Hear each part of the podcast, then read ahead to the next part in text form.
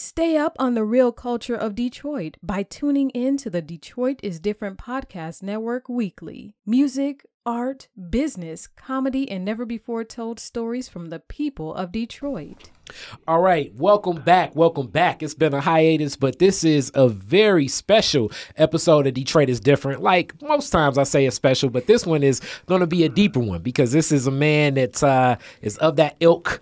Uh, like my dad, somebody that's a professional, definitely knows his way in and around this city. Detroit is different because it is so unique. And this man is right now currently running for mayor of the city of Detroit coming up in 2021 but he's also an attorney, a father, a Detroiter, somebody that loves Detroit. Uh, and a, and when I say attorney too, he has the the mind of uh, as uh, the great uh, attorney Perkins always says, like you know, law is like a strange bird. So, you know, attorneys have ways of seeing things, uh, deciphering information, and this man definitely does that well. Anthony Adams, how are you doing today? I'm fine, Kyrie. How are you, sir? Man, everything is everything. A good Saturday, uh, and you know we happy to be out and about in the city. Man, sitting here in the neighborhood, mm-hmm. you know, which is so wonderful. I uh, love your studio. Love all the great sayings. And that Coffy uh, poster is killing me, man. I'm ready to take that with me. I remember when that movie came out. Oh yeah, Pam Grier is is definitely a fixture of of black culture. Uh, and definitely Detroit is different oh, culture. Oh, well, I, I, have, I have, I still have actually a collection of old DVDs, and I think I have black, black mama, black was a black woman, white woman, mm. Coffy, uh, all those all movies, man. Grier yeah, and, uh, Pam yeah. Grier. She was that was my heart. And, and, and then from that, we can even kind of get right into one of those discussions okay. because, uh, you know Hollywood was really at a crux of not existing before what was now it's labeled black exploitation films. Yes. But uh, it took the black face in films to save Hollywood. A lot of people don't recognize that, especially because it was labeled in a certain way. But yeah. in the 1970s, it was all of those stars. So Jim Brown and Jim Richard Brown, Roundtree, right. Pam Grier, oh, and man. you know TNT Jackson, and yeah. all of those films yeah. that help get, get the money Isaac back Hayes out there. even had a Oh, Yaphet yeah. Kotto. Yes, I yes. mean, you know, uh, Fred Williamson. We had Mhm. a lot of it had a lot of names, and that same trend actually continued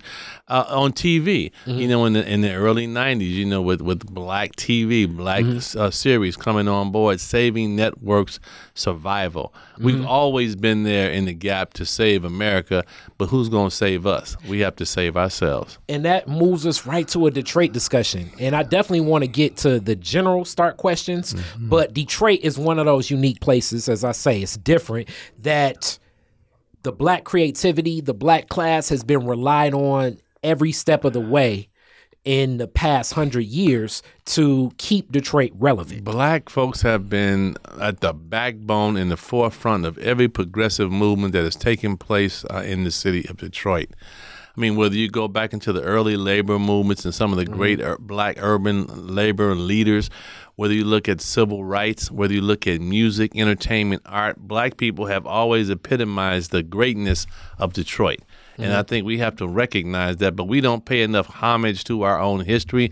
We kind of forget what was great about us. You have the birthplace of the Republic of New Africa, the birthplace of the uh, uh, Nation uh, of Islam. Nation of Islam. I mean, you had the, the birthplace of of the Shrine of the Black Madonna. you had a black a liberation theology that was at the core of what Detroit was, which was a, a series of self empowerment between individuals, recognizing that blackness can be great and should be great, and we have to pay homage and recognize that. Yeah, even in the Smithsonian Museum in DC, if you walk through, you're gonna notice so many Detroiters exactly. as you go through. Like the the museum starts with Right. the journey from the Maafa of the Middle Passage, but then you have out of enslavement and out of enslavement you see so many detroiters Right. and it's like you see this person that person and it's like damn i guess like the the face of america's history has so much of detroit's black history in it Well, you had because you had in Detroit, you had so many black business people who were independently wealthy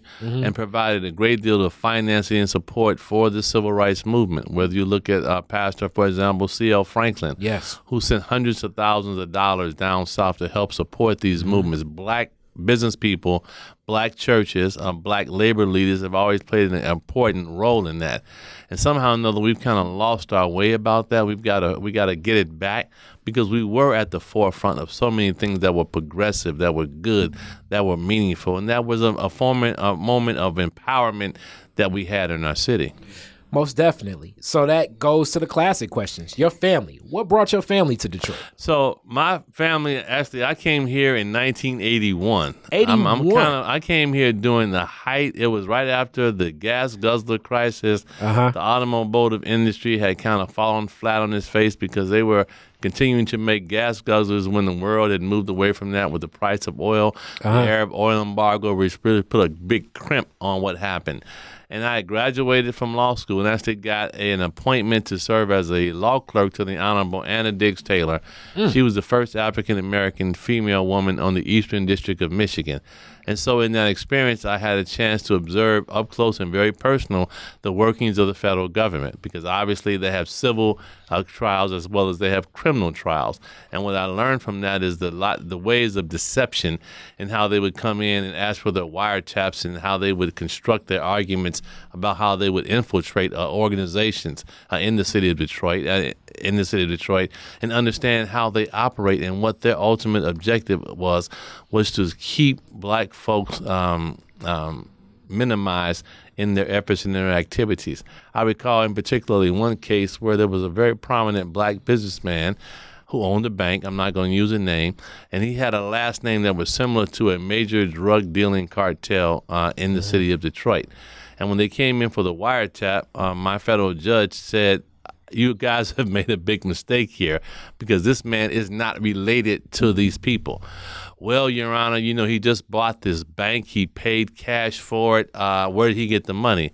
Well, the guy was a very successful uh, entertainer, entrepreneur, uh, record uh, executive who had who had amassed a wealth and was able to buy the things that he wanted to buy. So she was she denied the warrant wiretap request because she knew that he wasn't even related to these people. Yeah. Now, if you don't have black people in positions of power who are not afraid to use that power, because mm-hmm. she could have cowered and kowtowed and signed a warrant and let them figure out ultimately that, that he was not mm-hmm. related, but she used her power in a way. So that it taught me that you really have to be very careful on these positions. You have to try to operate with a high level of moral integrity, and you got to be courageous in your decision to want to move the city forward.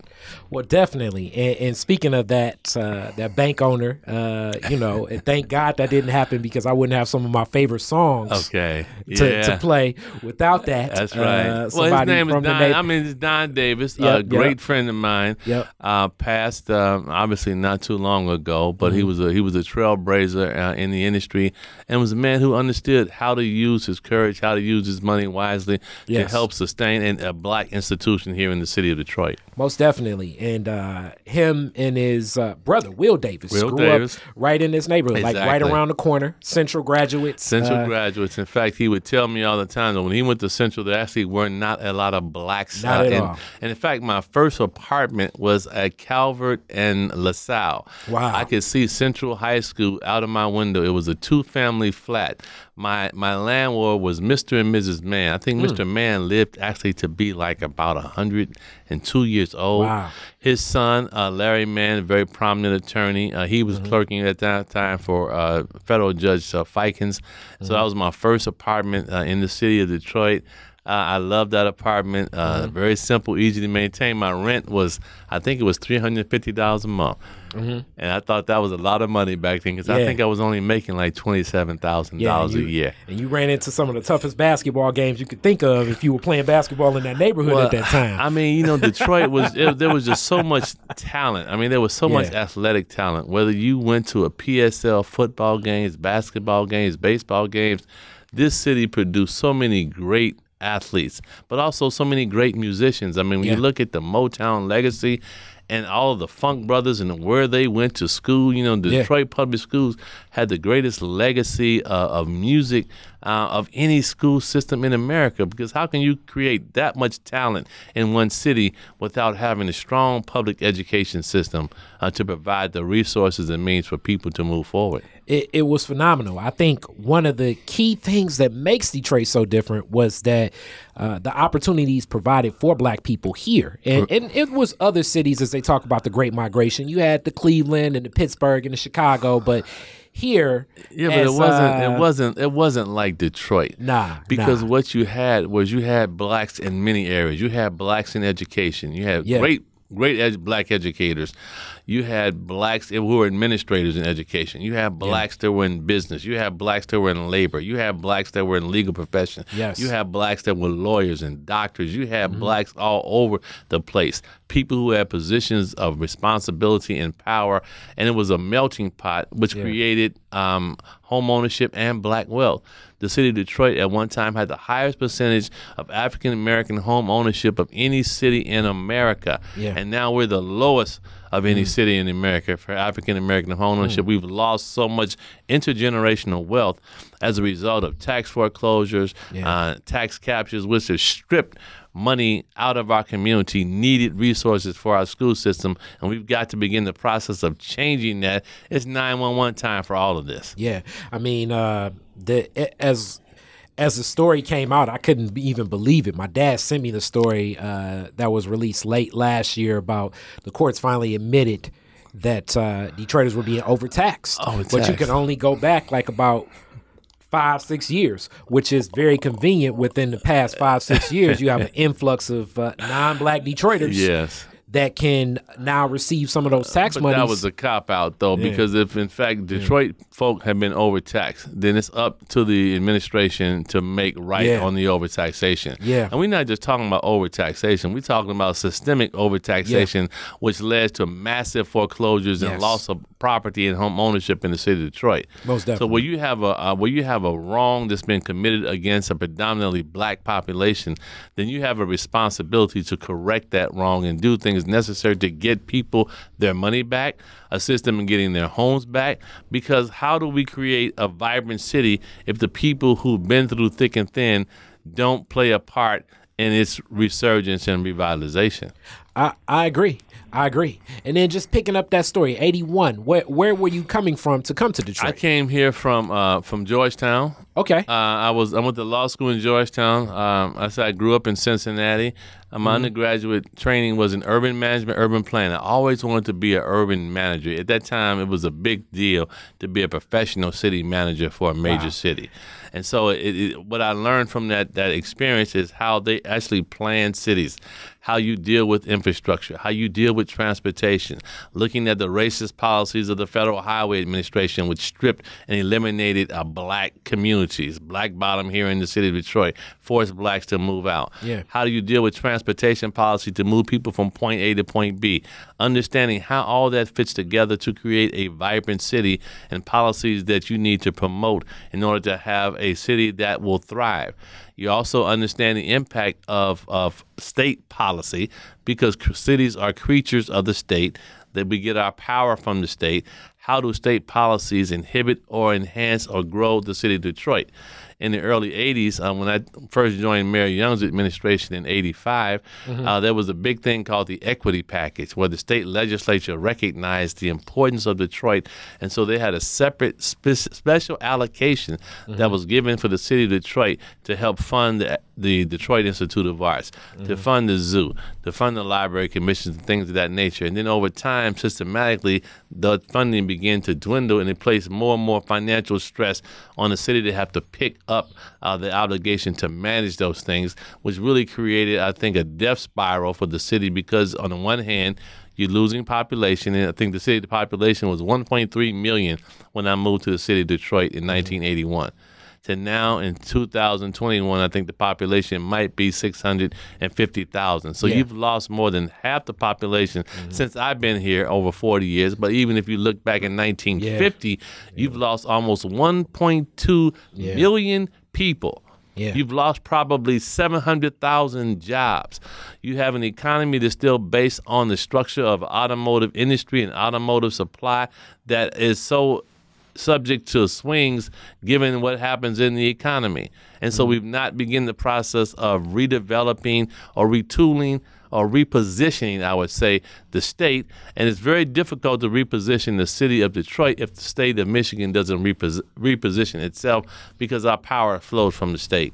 and and uh, definitely in this series, and one of the things that uh, you're, you're going to be one of the candidates we interview. Uh, Detroit is different is partnered with Riverwise Magazine to do a candidate forum, but also just some voter education. Oh, please, so I've we brushed up a lot of what I've known about uh, the structure of the the the state granting rights to commission a city or a village or Yes. or, or a township and, Right. and what that structure looks like, how that structure is, and this being such a heavy memorial city, what that is and how that is.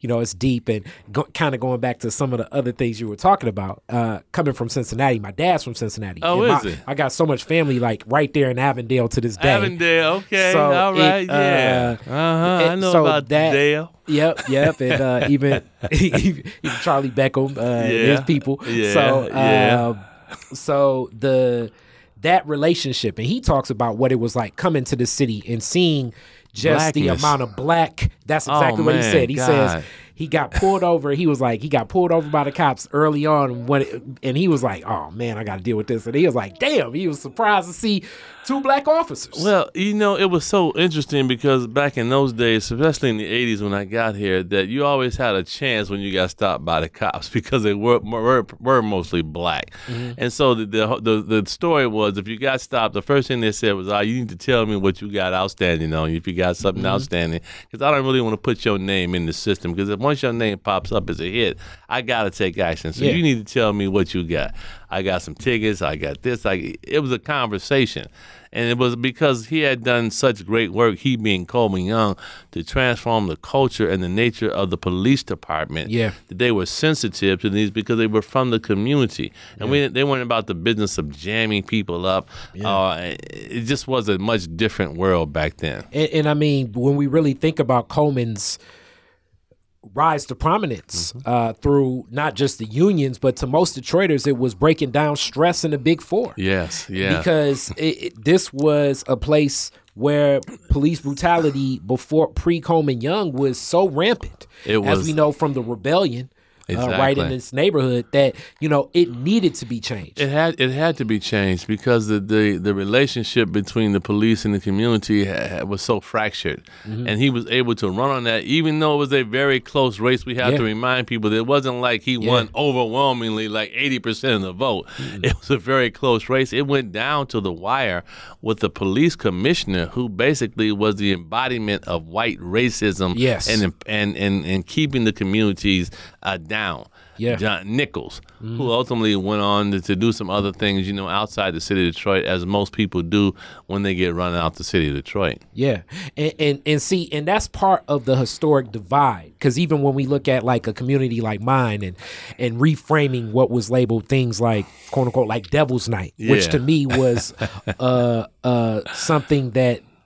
At the time, traditional media definitely hopped on top of. Oh, but man. the true framework of what was happening were were people that left their homes, uh, primarily white folks that left their homes Yes. and, and wanted to come back and still make a little bit of money off of it. But it was painted like it's just like these ravaging black folks just Yeah. burning down the city. Well, it was. I mean, Detroit became the became the dumping ground for everything that was supposed to be bad with urban America. Whether Yes. it was the Devil's Night phenomena, uh, where people were constantly quote having their cars stolen in the city of Detroit.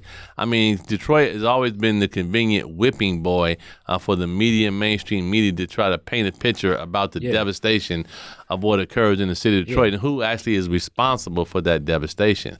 And so we've we've we've, we've got to change the narrative because I think people need to better understand the forces in play that have impacted the city of Detroit in a manner that I don't think you see in any other major city in America. agree. Because of the fact that Detroit is a predominantly black population. Yes. It's the largest, biggest, blackest city in America. And when you have a legislature that has not been receptive, at least over the last, I want to say 30 years, especially with the advent of John Engler and his reign of terror, you know, throughout the state, where he eliminated uh, programs for, for mental health, you know, closing the Lafayette Clinic, you know, moving to a mass of incorporation, um, you know, mandatory minimum sentences, which led, excuse me, to mass incarceration of black individuals, a lot of whom we're now finding out were wrongfully convicted Yes. and have been exonerated after serving 30 years in jail. Yeah. Really? So we got to understand those forces and how they're at play today because it's a very subtle form of, I'm going to call it reverse racism on ourselves. They want us to be fair. You need to be fair about these things.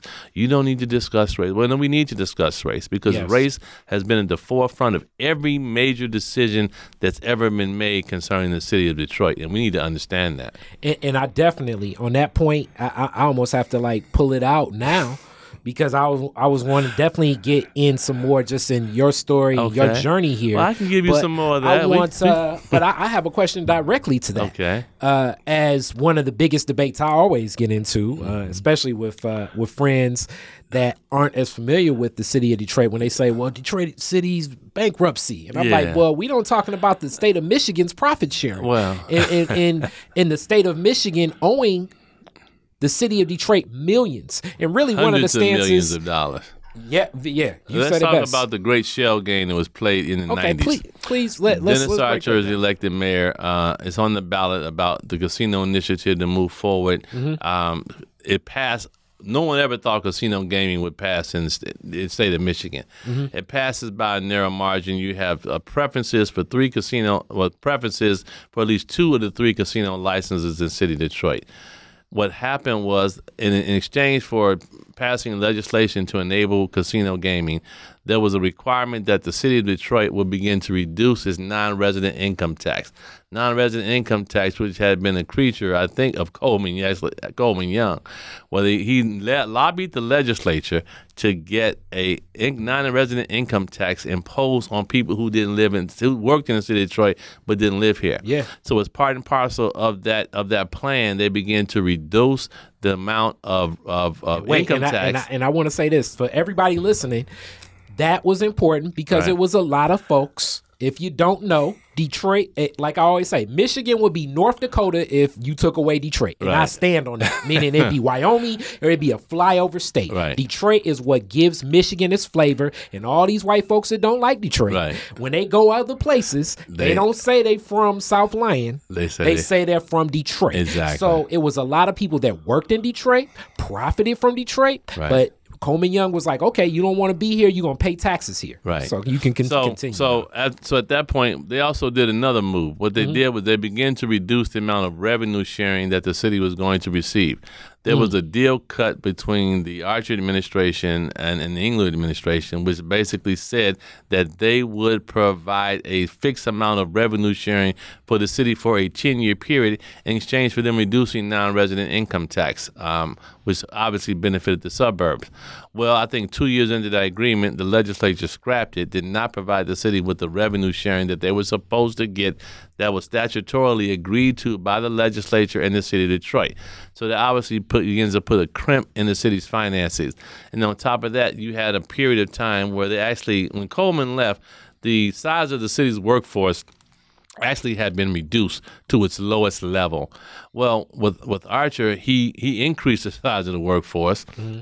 Which increased the size of the benefits, which also increased the size of the city's payment. At the same time, when the city's losing non-resident income tax and losing revenue sharing, at some point in time, when your revenue begins to drop and your expenses rise, there's going to come a time when there is a reckoning that you have to do. But and this is some- and this is for for everybody day to day. This is this is you and your house. exactly. You know what I'm saying? exactly. If you if when you planning your family reunion barbecue, Right, you know, right. if if if you thought you had 50 people coming and now the 50 people turn into 50 kids, Right. and they only got two parents, you gonna move from ribs to hot dogs. exactly, Or, exactly. uh, uh, you're not gonna be eating. Right. So so so is, then you, know, have so then you have you have that move being made, which obviously began to put tremendous financial pressure on the city's budget. Mm-hmm. You also had some accounting rule changes uh, by and by uh, GASB, uh, which basically said that cities now need to begin to account for unfunded pension liabilities. Unfunded pension liabilities are those benefits that people will get when they retire. And so, in the old days, prior to I think the early 90s, they did not have to even account for those expenses. But with the accounting change in GASB rules, uh, General Accounting Standards Board, cities now had to begin to account for how they were going to pay those benefits, those future benefits, mm-hmm. which really is nothing more than I call it paper money because you deal with it when you have to deal with it. You have people that are retired, um, you have people that have benefits. Those benefits are paid out over time. They don't all become due at one time. Mm-hmm. And so the city began to experience, I think, tremendous financial pressures, subtle pressures, which people don't really understand how this all plays in because if you're not a municipal budget junkie, you really don't understand the little intricacies of how just in a change in accounting rule can impact the city. There was also a similar change that was done for the Detroit Board of Education. When I first started working as general counsel for the school district, the city, the school district only paid something like three or four percent into a state fund. Well, unilaterally, because the state fund began to uh, lower itself, the state legislature increased the amount of the actual payment that the Detroit Board of Education had to make. So I think that payment went from 3% to 20%. Mm. A 17% increase in any line item in your budget is going to begin to put financial stress on yeah. your budget.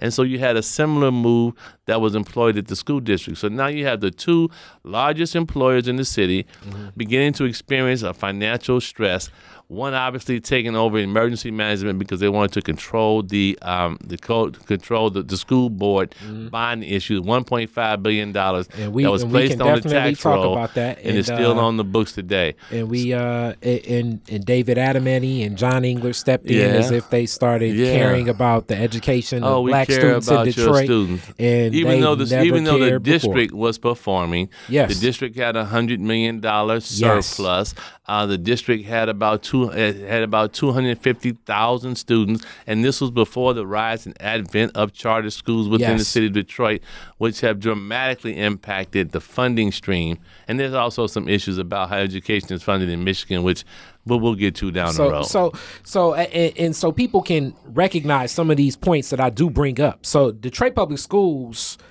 at that time. Like we're, we're talking 1990s Detroit. 1990s so 1990s Detroit. Detroit right. Uh, what's happening is the largest employer of people in the city would be the the city of Detroit and also Detroit Public Schools. It probably and was also, DPS was probably larger at that uh-huh. time. I mean, you know, you, when you're talking relative numbers of who actually yeah. were your major employers, it was mm-hmm. it was DPS, I believe. It was City Detroit.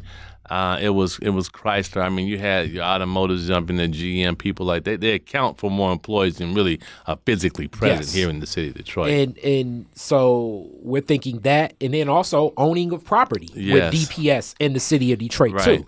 And I want to frame this so at the time the superintendent was David Snead. David, yes, Snead David Snead moved forward, but the school but the citizens supported this 1.5 billion dollar bond to support the yeah, students. Right.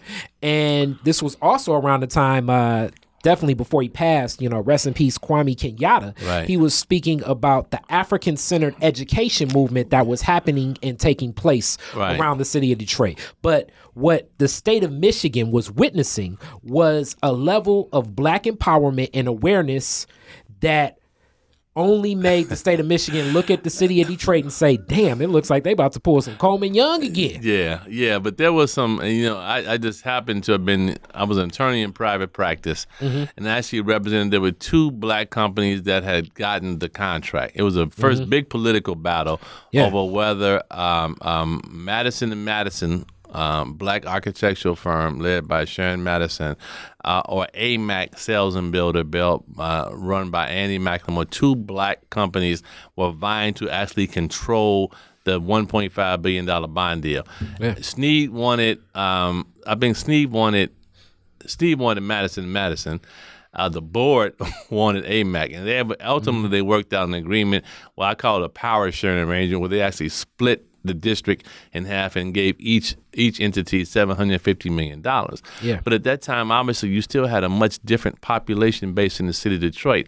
And once you start to look at demographic trends on where it was heading, it was clear that the number of buildings that this district would need would not be the same because Detroit has such a, a long history of neighborhood schools. Yes. There was tremendous pressure on the school board to keep neighborhood schools open. And as a consequence of that, you spent a lot of money in small neighborhood schools, which ultimately became, I'm going to say, functionally obsolete in a period within five or 10 years because of loss of population and loss of, of, of, of facilities in those buildings. they couldn't maintain their own system. And as uh, as the president of Northwestern High School alumni, Okay. neighborhood school guy, right, coach. uh, it the other layers at this point are charter schools. Yes. charter schools come in, and, and that changes the the look and layout. Betsy So- DeVos led the legislative changes in Michigan, which created charters, the charter school movement. Even though Detroit, I think, had probably the most successful African-centered education programs of any mm-hmm. school in the nation. Mm-hmm. Strong curriculum, Yes. strong uh, administrators, mm-hmm. strong teachers, teaching empowerment to young kids. And a lot of kids that came through those programs to this day I mean, they manifest the integrity, the strength and courage of the African-centered education, uh, which we, which we obviously, we, which we needed. Yes. You then had the charter schools, which began to get a toehold in, this, in, in the city of Detroit. Uh, they were let, brought here by by some black uh, operatives, I would say, of the Republican Party, which created a charter movement. But it wasn't until they began to make, I think, major changes, a, a loss in population of the school district, where you begin to have vacant buildings, where the quality of the education really began to decline, that charters actually took hold. and and I I, I do think that uh, many things are happening in this time. Uh, the face of of what existed, and and many realities are changing because the Detroit that my father came to in the late 70s and you came to in the early 80s and and Charlie Beckham came to in the mid 70s like man look at these black folks doing all this stuff Right. it the the the idea and what could happen even I think for the average Detroiter, we we started seeing a ceiling on our sky But there's what one- black there- folks can do. But there is one other factor that we have to in, interject mm-hmm. in this whole thing, and that was the advent of crack cocaine. Yeah, And the impact of crack cocaine was devastating uh, on our community. Um, crack cocaine cr- destroyed families, destroyed generations of people. So we had grandmothers raising young children, and they'd already, I mean, they'd already raised their own children, so now they have them raise another set of kids. The loss of a neighborhood structure, which really began to decline. You know, you had in the old days, you had strong neighborhood block club associations. You could always tell a, a strong neighborhood because they had those lights that ran up and down the, the community because it was a sense of pride. So we began to lose that. We also began to to to lo- lot, we lost uh, a lot of revenue, and so our ability to provide services, which created tremendous stress on the police department to have to respond to everything that came about. There was just a seismic shift in in what was occurring in the city, and people weren't having enough conversation to really lay out and explain to people at a macro level. Because I'm, if you're just trying to survive, it's Yeah. very difficult for me to explain to you from a macro level how the pressures are beginning to close in on the city of Detroit. and and it was you know it, it was my lifetime. I Yeah. witnessed a lot of this. But even in witnessing a lot of this, still the creativity, and I, I still love it. I see so much when I'm in my neighborhood. I see, you know, e- even the houses that are, you know, boarded up and falling apart. It's like I, it's like I know the family that used to stay there. Yeah. So I see it differently. I, I, I, I know the potential of what can exist, and also the freedoms of being a black entrepreneur that the city of Detroit provides me that I feel I cannot get any other place in the world. Well, the struggle was personal to you. I mean, you've you've lived through a lot and you've Mm-hmm. seen a lot, and you have you have um, you have the ability to understand and appreciate how things change and how we can get things back. Because there always has to be a message of aspiration and hope that we need to talk about. Mm-hmm. Because I don't think people talk enough about aspirationally how great we can be, how great we can become. How do I help you empower yourself? How do I help you move your children forward? You were telling me the story about the man across the street. You know, you were providing him food. He asked for a book. That's a powerful statement, which meant he wants the best for his children. How do we help people in our communities get what they need so that they can be empowered to do the great work that we need to do? Because we do have a great foundation in history of brilliance, of, of, of, of outstanding character, of, of, of, of, of creativity, of doing the things that we need to do. Definitely, and, and I guess that moves me, you know, back to more your personal journey. Okay, okay. You you you transition to working with the Coleman Young administration. Coleman Young And administration. you're a young guy in there. What Yeah, what was I that like being a young guy? What was the interview process even like? Because I hear these stories from people like uh, you know Richard Harrison and and, and Right. even uh, you know Paul Taylor and, they- and I I can only imagine. But what was it like? Just the interview process of like the old man wants to interview you. So so you know they had they had a great network of people and fillers, and they always could identify young talent. And so I guess I got identified as a young talent because I worked in part for Anna Diggs Taylor, who had worked in the law department. I think she was deputy corp counsel. Her and Damon mm-hmm. Keith were good friends. I mean, they were all kind. You had to be connected to somebody because you didn't mm-hmm. just show up and and get a job with Coleman. You had to be connected. Now I was Yes. different because my father had never worked with him in the labor union. Mm-hmm. You know, my mother had never worked with him, and so I was kind of a different breed because I had no historic roots with him. So mm-hmm. I kind of was a novelty, I want to say, because I wasn't mm-hmm. really connected. So when I found out you he like was, Conrad. It's No, like I know your dad. I'm gonna, call, I'm gonna call your dad. yeah, yeah, I can tell you some stories about that too.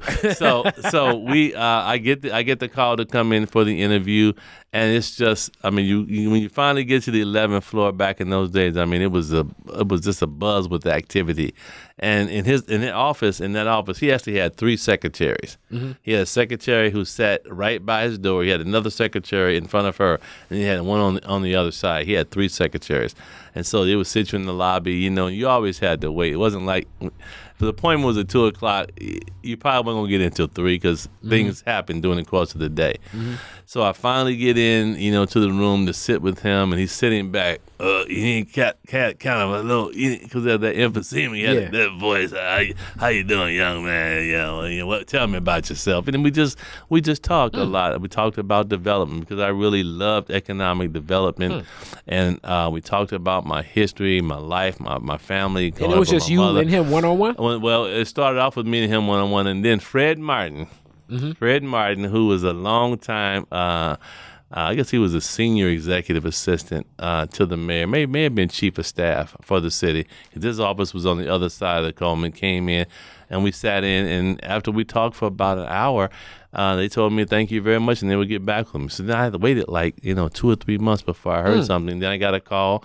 They saying I had been hired, and he came in, and it was a very different environment to work there mm-hmm. because it was so much structure because people had so much history. You had to almost kind of make your way because no one was sort of no one was really inviting to tell you what you had to do. You kind of had to figure it out yourself. Yeah. So I bumped heads with a lot of people at the city. I bumped heads with Bella Marshall because I thought I wanted to fool with some finance. I bumped heads with Charlie Williams. You know, I bumped heads with a lot of different people. They kind of had me in a box, literally. Yeah, you were like, damn, what is going yeah, on with these going on? people in I can't make no move here. You know, I'm thinking that I know something. I don't know nothing. Uh-huh. So Emmett Moten, who was director of economic development, for some reason took a liking to me. Mm-hmm. And he said, Young fella, you know, you done got yourself messed up here. I'm just going to let you work with me. And that's when I began to work on the Cobo Hall expansion, uh, Chrysler Jefferson expansion, uh, Hmm. City Airport commercial, bringing commercial airline service back to the city of Detroit. It was just so many great things that I was able to Wow. learn from a person who was a master Wow. manipulator of situations. and and and, and I now I, this is I'm learning this history about Yeah, you myself. And yeah. especially you you talked about something that uh, is near and dear to me as a Detroiter. Right. Because you know everybody on the east side is like I live by the airport. It's like how does everybody on the east side live by the airport? Yeah, What, yeah. What was that project like? Man, that was one of the most phenomenal projects I've ever been associated with. Actually, what happened was Southwest Airlines they were opening up service at Metro Airport, and they were they gave a speech I think at the Economic Club of Detroit where they talked about how they really viewed the Detroit market, why they were attracted to coming here. So we knew that we had an airport, and that we looked at the uh, the flight specifications of the aircraft because they use the 737 aircraft. 737 aircraft actually can take off on less than 3,000 feet of runway. We only had 5,600, maybe 6,000 feet of runway at Detroit City Airport. So we knew operationally they could land on our airport. So Emmett actually approached uh, the president of Southwest Airlines and invited him in to see, meet the mayor. I was able to come in that meeting where he just began to talk about how we could potentially put together a deal because obviously their model is airports close in cities, Midway, uh, Dallas, Love Field. All these airports are actually in cities and it fit their business model. So we began to work on it, understanding sort of the geometrics of how the runway uh, have to be designed. You know, how, what safety limits and things that And you this have is all new information. You're, all- you're an attorney, so you're, on, you're getting into physics, engineering. Yeah, physics, engineering, uh, uh, flight paths. You know how Mm-hmm. how planes land, how they come in, how they come out, and so they begin to sort of fly what I would call experimental landings and takeoffs Mm-hmm. in the city of Detroit, just to figure out how that would look and how that would operate. We then had to apply for uh, FAA approval, and that's obviously where my legal skills came in, hmm. understanding what we needed to do.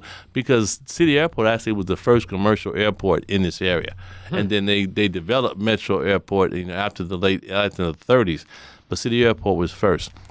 So we put together a plan of operationally, and we came into one big headache, which was Six Mile Road, because the way that they design the geometrics of an airport, nothing can impinge a flight path within uh, you know a certain distance of feet of the end of the runway, and so we needed to close Six Mile Road in order to allow for a clear takeoff and landings uh, in City Airport.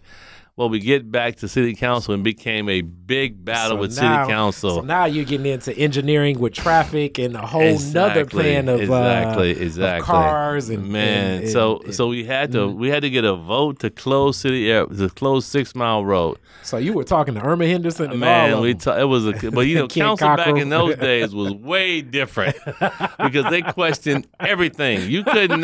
What do you mean you're gonna change the light bulb? Let's talk about that. And it got to be a really contested issue in part because the people who lived in the neighborhood didn't necessarily want to deal with next door commercial to a, air, to airport. an airport. So we finally, I think it was a five to four vote. We got we got Six Mile closed. That was the biggest step. Once we got that closed, then we had to fight the city of Warren because at that time I can't remember the mayor's name, but he was he was he was fighting us tooth and nail. And I remember this classic line with Coleman which says, "Hell, planes been flying over flying over your head all your life. Why you worried about planes flying into Detroit?" After we mm. got all that worked out, we got the, the we got the FAA approval. You know, they began to fly flights in and out of the airport just to test the performance mm. capabilities of their planes. I was fortunate to be on the first flight that actually mm. landed in the city airport. It was a great feeling. Uh, we had some we had some great battles over that because that's how the city ends up owning Gethsemane Cemetery, which is to the south of the end of the runway, because we needed to put some equipment in this cemetery to allow for the flight navigation equipment, uh, flight navigation equipment in the planes to operate. And there was a story that was run by a reporter which indicated that the city was moving bodies without people's permission and approval. You don't realize how many people are buried in the cemetery until you talk about somebody's body being moved uh, without authorization. Now, it was a completely false story, let me just say that. But as punishment, I had to field literally every call that came into the Wow. mayor's office Wow. that talked about uh, what went on in that what went on, what went on in that cemetery. But there was an interesting dynamic to create, you know, this opportunity for for flight. We had the Aerospace Davis School, so there was an opportunity for now for our young African American women. I didn't realize that become- that started Exactly. then. I thought I don't know why I thought No, just- Davis existed before then. I didn't realize that that was going in. I don't know why I thought that school started like in the nineties. No, that school's this school's been around for years. I mean, that Hmm. was one of the reasons why I was there. But they changed the name obviously to Benjamin Yeah. Davis and re- respecting uh, um, Chappie Davis, uh, Air Force General.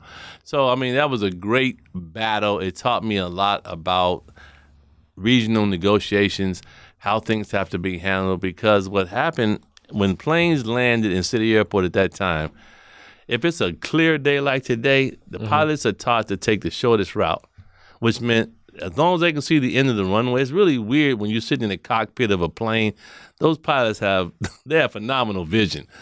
If you can see the end of the runway, you're taught as a pilot to take the shortest path because that saves jet fuel because it's very expensive. And so what they began to do when they when they first started commercial service is they were coming they would come over to the Detroit River. We had an international issue with Canada because they have an airport that's almost sits parallel with Detroit City Airport. So we had to work out some international treaties with the Canadian Wow. government. And and and so what they would do is when they were coming to land their planes, they started flying over Grosse Pointe.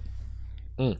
Well, I can tell you what happened with that. Yeah, I can only we imagine. started getting calls from people that's like they can't do this. So they actually restricted their point of entry.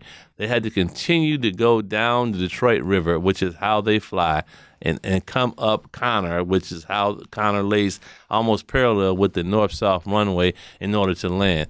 But there was just a lot of different issues. I mean that was one project Another project I can talk to you about was Victoria Park subdivision. Hmm. We had not had a, a subdivision that had been built in Detroit since the Eisenhower administration.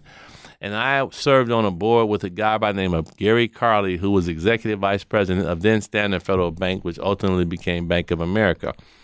He said, We are interested in building a new housing subdivision in the city of Detroit, in part because we think that there is a market for new housing in the city of Detroit. Well, I, I do have this question. Okay. Like, so a, as you're a young man taking on projects like this, Yes. Like, how is this changing?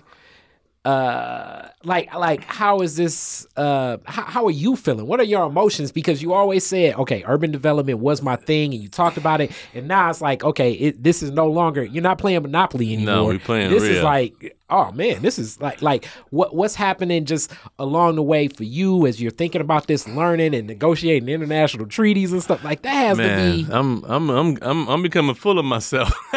Uh, yeah, but it almost has to be Your- surreal. You know, your your success your success breeds a level of confidence because you understand now. You begin to understand how all these pieces of the puzzle fit together. Mm-hmm. How important it was for Detroit to have commercial airline service because people can now drive five minutes to the airport, get on a plane, get to Chicago, and be home for dinner. Things of that nature were very very important economically because it drives a lot of engine and it does drive revenue to help you uplift and improve the quality of your airport because your employments are tied to the type of funding that you can get from FAA grants. Hmm. And so you begin to understand now how important all these things are to fit together, which was why creating new housing opportunities became almost a passion.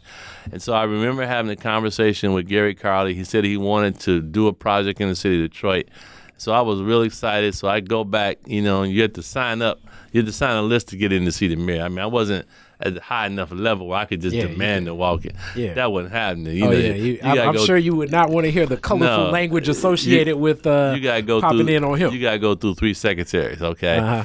So I told them that I had a I had a I had a commitment from a head of the largest bank in the state of Michigan that they wanted to do a housing subdivision in the city of Detroit. However they process information, stuff like that got through really quick. He calls me and he says, "Who is this guy? What's he all about?" I said, Mm-hmm. "Man, the guy wants to do something in Detroit." He said, "Call him up. I want to meet with him tomorrow." Called the guy up. We meet with him the next day. He says, Mr. Mayor, we're prepared to build a new subdivision in the city of Detroit. Uh, they had what they called in those days was the Homearama, where the Builders Association of Southeastern Michigan would put they would find a subdivision to mm-hmm. put new homes on display. He said the only issue we have to do is we have to negotiate with the Builders Association of Southeastern Michigan, a guy by the name of Irv Yackness. He was the mm. general counsel president, which is a weird combination to mm-hmm. have for an individual was one of the toughest negotiations I ever had. But what we learned from that is when you look at the Victoria Park subdivision to this day, it has stood the test of time because there were certain things that they needed in order that, but they felt needed to be successful. It had to have kind of a suburban feel. You know, you had to have the road curves. You had to have a lot of different things that we had to negotiate in the city um, when Coleman was mayor, was able to shift resources around to create the footprint and the infrastructure for that subdivision to be built, which to this day is the most successful subdivision ever built by the Builders Association of Southeastern Michigan. Wow. People who bought their houses on the front end of Victoria Park subdivision, when they turned around and sold their houses in four or five years, I mean, they were doubling their prices of what they got. And it was a great project. It taught me a lot about how you really have to negotiate, how you structure your deals to is a give and take in all this. And we were able to walk away with a product that people to this day, when you look at the subdivision, it looks absolutely beautiful still. And, and and as you speak about that, this is unique as the the Detroit nerd in me. I sometimes just go to King Books, but I was looking for information specifically about you know uh, the structure of Detroit government, Yeah. and I found a book that was the plans for Harbor Town. Yes, yes. And I was looking at it and I was like, man, this is unique that like just the details into the Harbor Town plans. I'm like, yeah, I mean, this is five dollars. I This has got to be worth five dollars. This will, this was will help me in business one day. well, that was that was the old Michigan Consolidated Gas. I think it was it was the company. Mm-hmm. Um, it was a guy by the name of Larry Marintet. He was in their real estate development division. They wanted to do something in the city of Detroit, and they picked that site because it was on the water. It offered great amenities, and they could build high rises that would make it attractive for people to live there. Uh, and that was a pretty decent and successful project to this day. I mean, the values for what people are getting for those properties is still uh, relatively strong. Yeah, uh, and, and now as you get this experience, you you shift back into personal practice too. What was Yeah. the what was the catalyst back into personal practice in in, in that time, and, and then you get back into government definitely. Right. So, so what happened was, I mean, you never leave an election during election year. You don't leave. You don't leave your position during election year. Mm-hmm. And so, I it, the rumors were that you know that the mayor wasn't going to run again, and so I said I need to begin to figure out you know what my transition strategy and plan was going to be. And so I began to throw out some feelers, you know, to some different law firms who were interested in, in, in, a person with my skill set. And so I took a position, I became of counsel to uh, Dykema Gossett. Of counsel uh, is a is a is a position where you're treated like a partner, but you don't have an actual a share in the income of the firm. You just get a pretty decent salary. So I did that for a couple of years. Really didn't like that big firm experience, and so I decided I need to go into private practice for myself. So I hooked up with three other brothers, uh, two of which were practicing together, and two other me and another guy joined the firm, and so we created our own firm where I specialized in affordable housing development. That really was one of my and because I love housing. Housing development, infrastructure, and things of that nature. So we grew this firm to probably about 14 attorneys, you know, 25 support staff, and brothers decided that they want to go in different directions. So we we dissolved the firm, and I became actually a public housing uh, consultant because I did a lot of work for the Detroit Housing Commission, where you look at the Jeffries, uh, which became Woodbridge Estates. Yeah. that was one of my projects.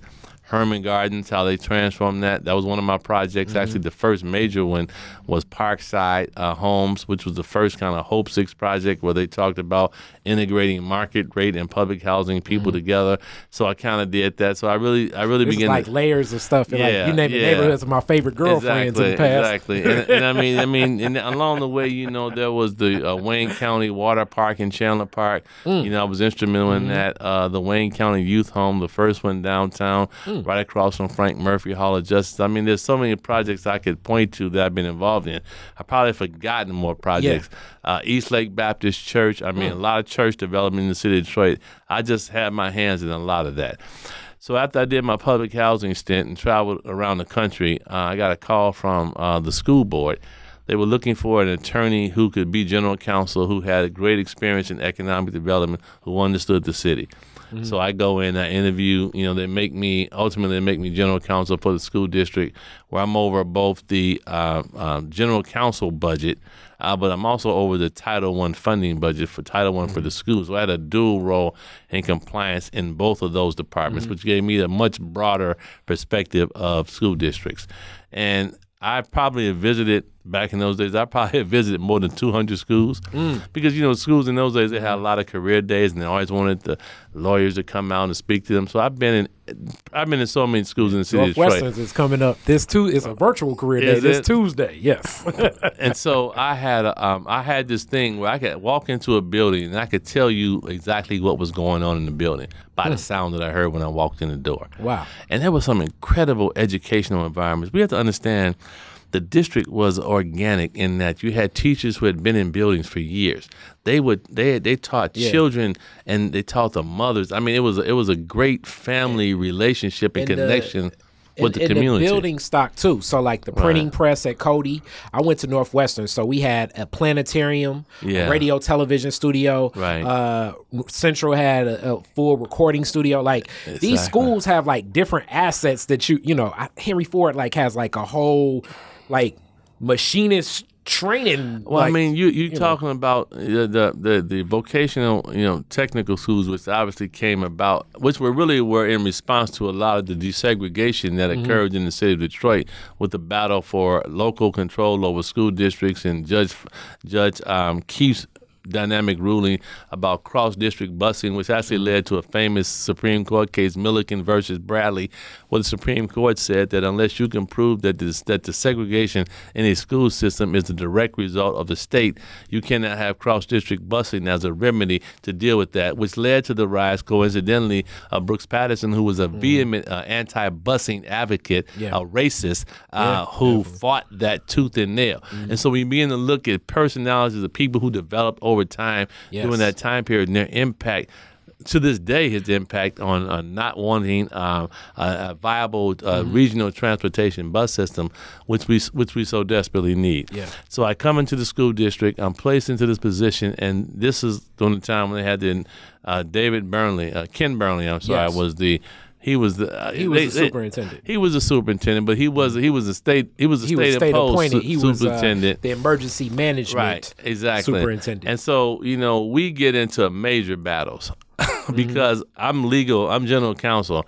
I have to sign off on a lot of the actions that they were taking, and there were a lot of things that they were doing. I just simply did not agree with it. Did not agree with the decision to sell the school centers building in Wayne State to take Yeah. a condo interest in that. I felt that they should have been spending much more money uh, in, in in trying to consolidate schools, but they were trying to hold on to a neighborhood school model that was going to be antiquated within ten years, which is why you had decisions made on spending money in buildings that ultimately closed down in four or five years because the demographics didn't say that those buildings could be sustained, and so they should have been looking at a different approach. They also should have been looking at the fact that with the rise in charter schools and, and a cap on how these things were, were impacting the city, that the district, from my perspective, should have moved and begin to license charter schools in the city of Sooner. Detroit. They, the, the, the district licensed some, but it was later on. Down was it was it was almost, but by then, by then the horse was out the barn. Yeah. Because what they could have done with their infrastructure, they could have provided services, food service, security services to these other charter schools, which they could have had Yeah. much more control over. Excuse me, the product that they were offering. And we had tremendous battles on this whole issue policy perspective about what was going on. So about 2004, I started getting calls from Kwame Kilpatrick. I didn't really know him. I knew his mother, his father.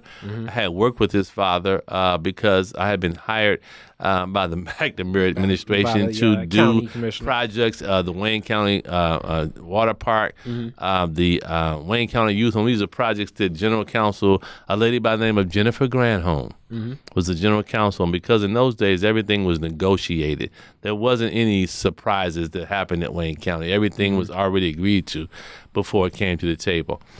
So I started getting calls from him. Uh, he's asking me if I need if I'd like to work with him, and I'm like, man, I got a great job, I got great staff, no l- low levels of stress. You know, I'm seeing you taking water every day. Yeah. it just wasn't something I was interested in.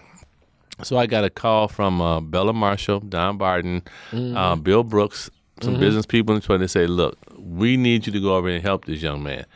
Uh, he's having issues. Uh, he needs somebody who understands the lay of the land, who's experienced in government, who knows how these parts fit together. We think you would be a good fit for him."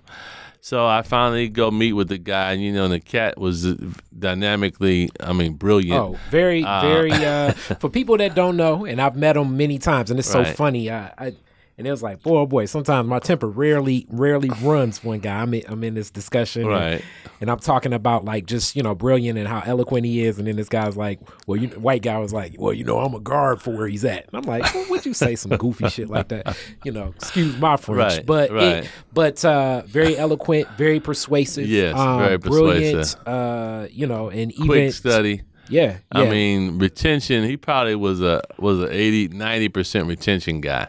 I mean, could read complex documents, uh, decipher quickly, and then be able to articulate. Yeah. I recall one time there was a there was a meeting when when uh, when the minister was coming to Detroit, Mm-hmm. and there was a um, there was a call out from the uh, from the Jewish constituency that uh, they were not um, they were not in favor of him meeting with the minister, mm-hmm. and so he invited the the coalition in, and we were sitting around the table having a conversation. And he says this thing. He says, "You know," he says, "Up until the time I was in eighth grade, I actually uh, went to a church that believed that white folks were the devil." you could have mm. heard a pin drop yeah. up in the room because he so caught them off guard with that comment. And then he mm-hmm. broke it back and said, But you have to understand, in my community, the minister is is revered. yeah. he is a he is a welcome member in our community and we yeah. have to respect him and give him his due. So when he mm-hmm. comes here, you have to understand that he's a part of my community just like you're a part of my community. Mm-hmm. Like I would meet with members of your religious your community sect, as well. I have to meet with him as well. He says, and if you would like to, I would be more than happy Facilitate to, the introduction. To introduction. But they don't. They don't want that. That introduction, introduction never got taken up. But I mean, it's just saying that's just kind of the person that that he, that he was, um, and and and coming in was it was a different environment at that point in time. The city was much smaller. The, the demands were much greater, and then I saw in a much high, more high level position and, and as also, deputy mayor. And also, uh, we a lot of things changed from from Coleman Young to Dennis Archer as well. Yeah. and and just the the expectations of what city services were. Yeah. Uh, and, and then also the the understanding because Coleman Young's legacy yes. was was so large and looming. But when I speak of his administration and his legacy, it was like an interconnection of like some of the most brilliant and greatest black minds leading up to propel a Coleman Young into that place. It's almost like the the the best and the brightest in their in their twenties and their thirties. Like I've heard these stories that you know through through Charlie uh, Beckham. I mean uh, it, Malcolm Malcolm Dade. Yeah. Uh, I mean Beckham's brother. Uh, mm. you just had you yeah. just had great minds, great strategists, great thinkers. They were thinkers. See, yeah, people. like, we yeah. we have a we have an anti intellectual bent in our community. We really don't like people who think, but we should, mm-hmm. because people who think can can analyze and decipher and break things down, so that puts people in a much better position to give information that people need in order to determine whether or not a good decision is being made. And that and that brings us as we get closer to a close. I have my yes. classic questions, but before then right now you you're yes, running for mayor. What was the catalyst to say it's time? Well, I need to be in this position. When you look at um, what has gone on in the city of Detroit, especially over the last four years, with the acceleration of gentrification in our neighborhoods, with the massive takeaway of tax captures and abatement, which is stripping away resources and money from our schools and our libraries. When you look at the fact that, that black contracting is at an all time low, when you look at the fact that the average income of a Detroit person is $27,000, when you look at the fact that we have more people who rent versus rather than own their homes, when you begin to look at the fact that crime is out of control, when you begin to look at the fact that we have somehow lost our way because when you look at the elected leadership in the city of Detroit, you have a you have a white mayor, you have a Chinese American state senator on the east side of Detroit. You have an East Asian guy who just moved here from Ann Arbor that ran and became a state legislature. We have an Italian American superintendent of Detroit Public Schools who looks to see where are we in leadership in our own city. And when you also begin to look at the fact that people's voices have been silent, that people are quiet about what's going on in the city, that I just felt there was a need for someone to stand up and say, no, not anymore. That we need to debate these issues. That you can't tell me that it's raining when I when I know you peeing on my head. We mm-hmm. got to be able to force the issue to be much more aggressive in our conversation about what's going on in this town because the traditional voices of people who you expect to speak up, they've been silent. And and it's unique too. Uh, like coming to that conclusion because it's a family decision. As yes. I've seen people uh, that I've loved, and you know, my godmother being Joanne Watson. Yeah. And, and just my family's Mama connection Watson. to uh, Sharon. I gotta tell you a story and, about her before you oh, before oh, we yeah, break yeah. up. And and so many like running for office is like that's a family decision. It it's, is. it's daunting. It's it's you you you've seen it. Yes. Uh, campaigning is, is is work within itself, but then in the office, that's that's a whole nother form. So what was it like even talking to your friends, your family, your your wife of All right, this is what I'm about to do. So, you know, um, when I talked to my wife initially, she was very, very hesitant and really didn't want me doing this. Um, she felt that obviously the, the sacrifices that you have to make in order to run for this position, whether it's financial, uh, you're going to be under much more tremendous stress because they have a machine out there that grinds people up and spits them out. And so you've got to have really strong intestinal fortitude, which she has. She's a very strong woman, sister from the west west side of Detroit, who believes in me, who believes in my policies. And so after we had much conversation, thought, You had to and negotiate. prayer. That was the first negotiation. Well, and we had and we had mu- uh, much prayer. uh you know, we felt that we had we had what it would take in order to propel and and, and make this battle uh, successful.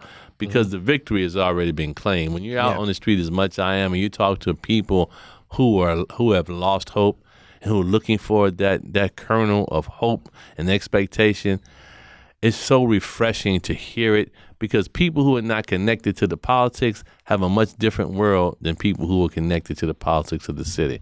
Yeah, and, and, and I do think that because there there are definitely many people that say this can't happen, that can't happen, but Uh, just from the way my dad speaks about things and, and some of the elders I look up to, and when they talk about the structure and how things could and can happen, and then I see some of the. Then I see the smoke and mirrors Yeah. of some of the things that, or what I feel like are smoke and mirrors They are. of of the things that are happening now. Like you know, I open cranes and they say like all these people that work for Quicken Loans, and I think to myself, well, like I mean, you give me that many, you give me the access to some of the the, the properties and and and Well, uh, it's a, it's a dangerous thing for one man to own everything. Yeah. That's a dangerous that's a dangerous thing, and we've got to begin to diversify ownership uh, in downtown Detroit. and Detroit. then and then we got to talk about like I mean, if it was given, I don't know how much of it I can really call true ownership. Well, when you talk about the level of abatement that's been given over time to support the projects that he has, I mean, he Yeah. buy, now. I mean, I'm gonna give him credit for being strategic because Oh, yeah, he yeah. sees value. We, we when we were talking offline today, we talk about how we need to view value in our own communities. Mm-hmm. Where some people see vacant land, some people see the opportunity to own a lot of land and property in the city of Detroit. So we got to begin to change people's mindsets about value and what's important. Can I give you my Joanne Watson story? Yeah, please do. So we're we're we're, we're negotiating, and there's some issues with the library with the- with the with the zoo mm-hmm. about potential transfer of control because because the city can no longer afford to finance the zoo itself. Mm-hmm. So there was a big meeting in city council one day where I where I made to say I made a statement to say that if you all don't vote for this, we're going to have to close the zoo down. city council got bombarded with phone calls from everybody in the region. Mm-hmm. They were getting killed. Their switchboard was completely jammed. Mm-hmm. And so after I made that statement, which was very provocative, and mm-hmm. provocative so because when you're deputy mayor, you have to be provocative at times to get people to move in a direction. So Mama Watson called called Kwame, as they say, and she says, that boy came up here and threatened us.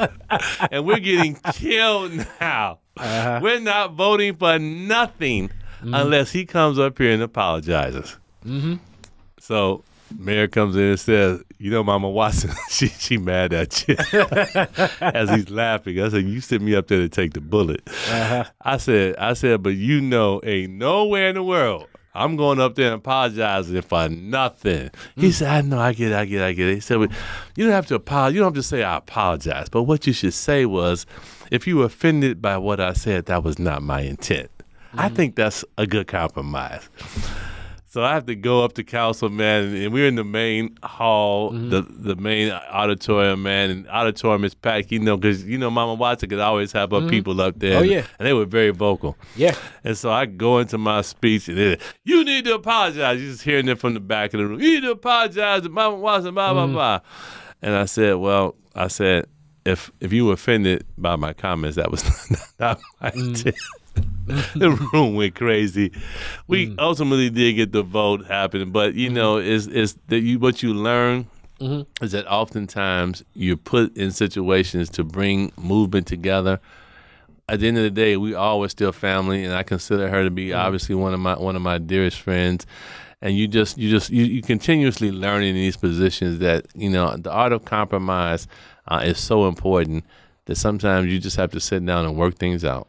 and, and I, I think that that's that's very true. And then also uh, having um, having respectful discourse. Yes. because we, we need to see different layers. Yes. my journey as a in media and podcasting is like my perspective is we need to do this, and, and media needs to be that. Like we need more maker spaces. Can Right. you empower people with maker spaces? And then and then you know as as as ideas open up, then I end up in that place. Then I learn up, okay, well, then if people are doing this with maker spaces, this impacts a block like that. How do you impact traffic flow? And then you start saying, like, all right, I didn't think of all that now, you know? so it it's uh it's good to have that discourse. Yes, you so have here, to. here are your classic Detroit is different questions. Uh what was your very first car?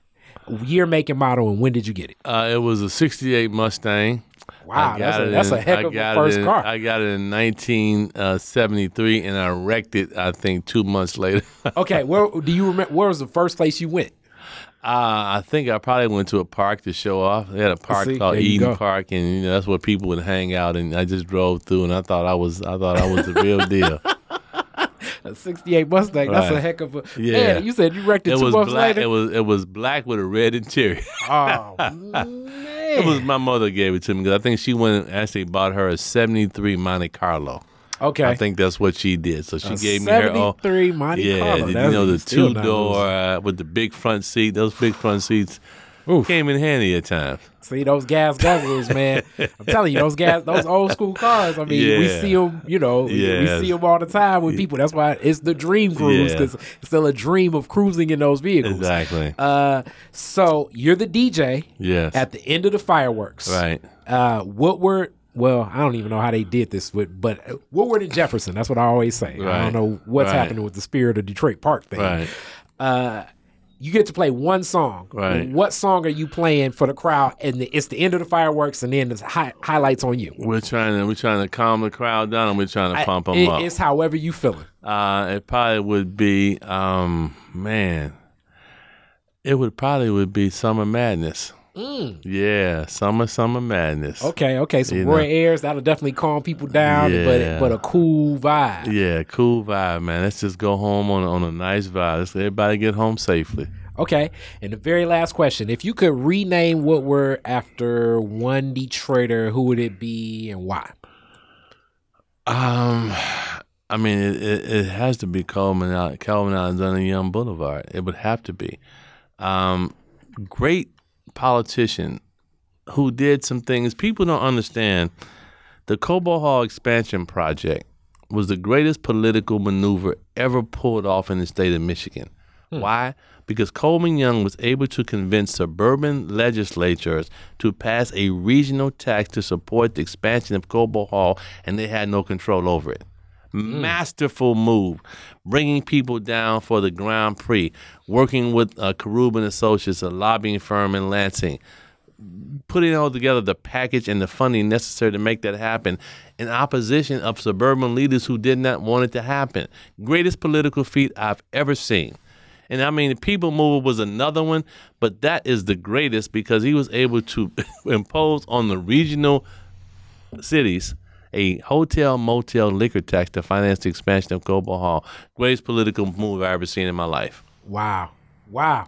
That's uh you you added layers. He's usually the the so it's like I, I would say it's probably Coleman Young, then Aretha Franklin. Some people say Berry Gordy, and then we get some off options. So, sometimes Mary Kilpatrick actually. Yeah, but, yeah. uh, it depends on the it one. depends on what you. I mean, you're The talking era. about creative energy and bringing together and creating a sound and a soul for the city. Obviously, is is, is Berry Gordy and Motown. Mm-hmm. When you talk about you know the, the the the the great intellect and legal minds, you know we've had so many great ones. Whether it was Damon Keith and Crockett, I mean, had great black legal minds in this town. Even Milton Henry. Oh, I mean, Milton I- Henry. I mean, you know, Republic of New Africa, the, the birth of birth of black liberation theology in the city of Detroit, which is hmm. why I find it so amazing that people are so passive when you look at the history and the roots and the origins of where the people came from in this city. It is not a passive city in mindset. It's not a passive city in theology. So we've got to restore the pride, restore the greatness, and I'm here to, to, to go out here and fight this battle for the people. Thank you so much. Thank you. you. so much. This was a great interview. I'm gonna get it up ASAP. All right. All right, peace. You're listening to the Detroit is Different podcast network.